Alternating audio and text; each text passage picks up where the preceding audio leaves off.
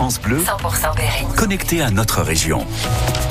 Ici, c'est France Bleu Berry. Bonjour, bonjour et bienvenue sur France Bleu Berry en ce jeudi 8 février, aujourd'hui à 8h.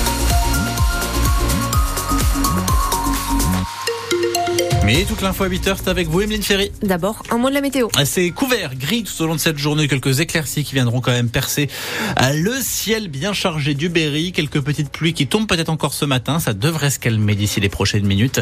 Température déjà aux alentours ou au-dessus des 10 degrés ce matin. Des cambriolages de plus en plus nombreux. Des maisons visitées, des objets, des bijoux dérobés, le phénomène s'amplifie en Berry.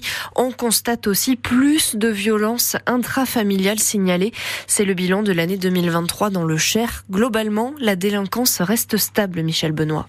Le nombre de cambriolages augmente d'un peu plus de 8% dans le Cher. On retrouve d'après le préfet le niveau d'avant Covid. Les atteintes à l'intégrité physique sont également en hausse de 3,4%. Et cela s'explique par la forte progression des violences intrafamiliales plus 35%. Le préfet du Cher, Maurice Barat, y voit deux explications. On n'ose plus venir euh, indiquer donc à la police ou à la gendarmerie, parfois au maire, que euh, on a un problème dans la famille et que on n'arrive plus à s'en sortir. Pas uniquement entre mari et femme. Parfois, ça va être avec un enfant qui est difficile. Ce chiffre élevé se double sans doute sur une, une hausse dans le relâchement des comportements. Le combat contre la drogue se poursuit, notamment à Bourges, où des guetteurs avaient été observés rue de Turly. La police est intervenue pour éviter que le trafic prenne de l'ampleur comme on l'observe dans d'autres villes moyennes en France. Non seulement on intervient dans ces secteurs-là, parce que malheureusement après parfois ils deviennent des adresses, mais on est aussi très présent pour éviter que dans des communes de moins grande importance, gens chef-lieu de canton ou ancien chef-lieu de canton, on se retrouve parfois avec juste deux, trois personnes mineures parfois qui euh, essayent de créer un point de fixation pour éviter que ça ne se propage. La ville de Vierzon n'est pas épargnée non plus. Les contrôles se font aussi sur l'A71 et la 20 par où transitent de grosses quantités de drogue. Sur les routes où les statistiques sont très mauvaises, le nombre de morts dans des accidents est terrible. 40 personnes tuées l'an dernier, quasiment deux fois plus que l'année précédente. Et le nombre de rétentions de permis qui est impressionnant, 1300 rétentions de permis dans le département.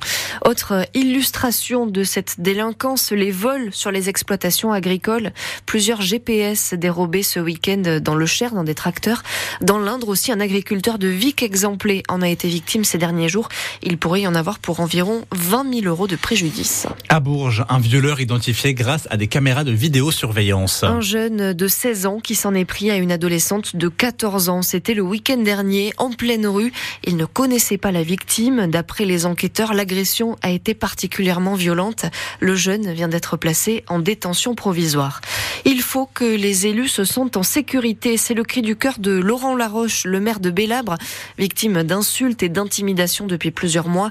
Dans le contexte de l'ouverture d'un centre d'accueil de demandeurs d'asile dans son visage, dans son village, il témoignera au tribunal aujourd'hui. Un homme qui a menacé Laurent Laroche à plusieurs reprises doit être jugé. Il est 8h03, près d'un Français sur deux. Plus de 33 millions de personnes sont concernées par un vol de données lors d'une cyberattaque géante contre deux gestionnaires de tiers payants. C'est ce qu'a révélé la CNIL hier soir à la Commission nationale de l'informatique et des libertés. Des informations personnelles ont été dérobées, l'état civil, la date de naissance, le numéro de sécurité sociale et des infos relatives à la mutuelle sont donc tombées entre les mains des pirates informatiques. Faut-il s'inquiéter, Cyril Ardo? Les informations bancaires, les données médicales, les coordonnées postales, les numéros de téléphone ou adresse mail n'ont pas été volés selon la CNIL, mais elle appelle tout de même à la vigilance, à surveiller les mouvements sur vos comptes personnels, car si les informations piratées ont peu de valeur seule, elles pourraient être couplées, croisées à de précédentes ou futures fuites de données. Deux sociétés privées ont donc été victimes d'une attaque, Viamedis et Almeris. Elles servent en fait d'intermédiaires entre les professionnels de santé et les mutuelles pour savoir si un patient peut bénéficier ou non du tiers payant. Elles vont contacter rapidement toutes les personnes concernées. La CNIL, de son côté, va mener des investigations pour savoir si les opérateurs touchés avaient mis en place les mesures de sécurité nécessaires à la protection des données des assurés. On vous résume tout ça sur le site et l'appli mobile francebleu.fr. Après la colère des profs, écoutez celle des AESH, les accompagnantes des élèves en situation de handicap. Elles travaillent dans les écoles et vivent dans des conditions précaires cause de leur statut. Dans l'Indre, par exemple, elles ne travaillent pas plus de 24 heures par semaine pour être payées davantage. Elles vont pouvoir maintenant travailler pendant la pause de midi. L'État va le financer, c'est le Premier ministre qui l'a annoncé. Il faut donner plus de missions aux AESH, estime Lucie Moreau, professeure des écoles à Châteauroux et déléguée syndicale pour la FSU 36. L'idée, ce serait que les AESH qui le souhaitent puissent avoir un second employeur qui serait la municipalité pour travailler dans les cantines scolaires. Mais ça, il faut que ce soit à la volonté de la personne et ça veut dire aussi qu'il faut qu'il y ait un temps de pause. Les AESH, elles peuvent pas travailler de 8h30 à 16h30 sans aucune pause. Donc là aussi se trouve un nouveau problème, c'est la question du temps élargi du travail.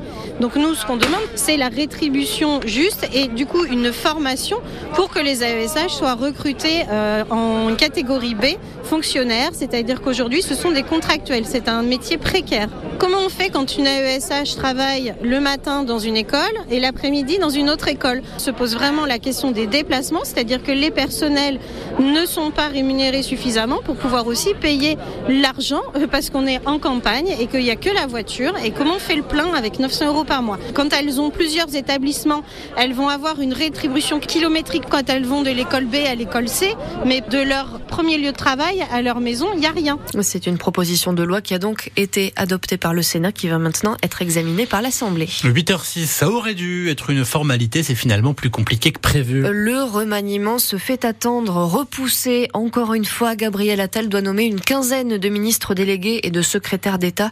On sait déjà que François Bayrou ne fera pas partie de l'équipe. Le président du Modem, fraîchement relaxé par la justice dans l'affaire des assistants d'eurodéputés, il annonce qu'il a refusé le poste de ministre des Armées et parle d'un désaccord profond sur la politique à suivre. C'est dans le Berry qu'on cuisine les meilleurs petits plats et ce n'est pas Mohamed Cheikh qui dira le contraire. Le gagnant de l'émission Top Chef saison 12 lance sa gamme d'ustensiles de cuisson, des casseroles, des poêles en inox et il a choisi de les faire fabriquer tout près de Châteauroux, à Dior, dans l'entreprise familiale CIS France. C'est la belle histoire du jour. On vous la raconte sur francebleu.fr. Une nouvelle chance d'assister au plus grand événement sportif monde. Des tickets pour les JO sont mis en vente aujourd'hui pour aller voir des épreuves olympiques et paralympiques. Cette fois-ci, le principe sur la plateforme de vente, c'est premier arrivé, premier servi. Des billets disponibles à partir de 10 heures. Il y aura des places à moins de 15 euros et d'autres qui dépasseront la centaine d'euros. Et puis quelques nouveautés au musée de l'Hospice Saint-Roch à Issoudun. Trois nouvelles expos à découvrir gratuitement cette année jusqu'à fin décembre. Une expo est consacrée au peintre franco-suisse Jean Zuber qui vivait dans le Cher. Une autre dédiée au peintre poète Henri Michaud. Et puis la dernière vous fera découvrir le travail de Fred Dreux qui est lui aussi peintre. C'est un ancien résistant.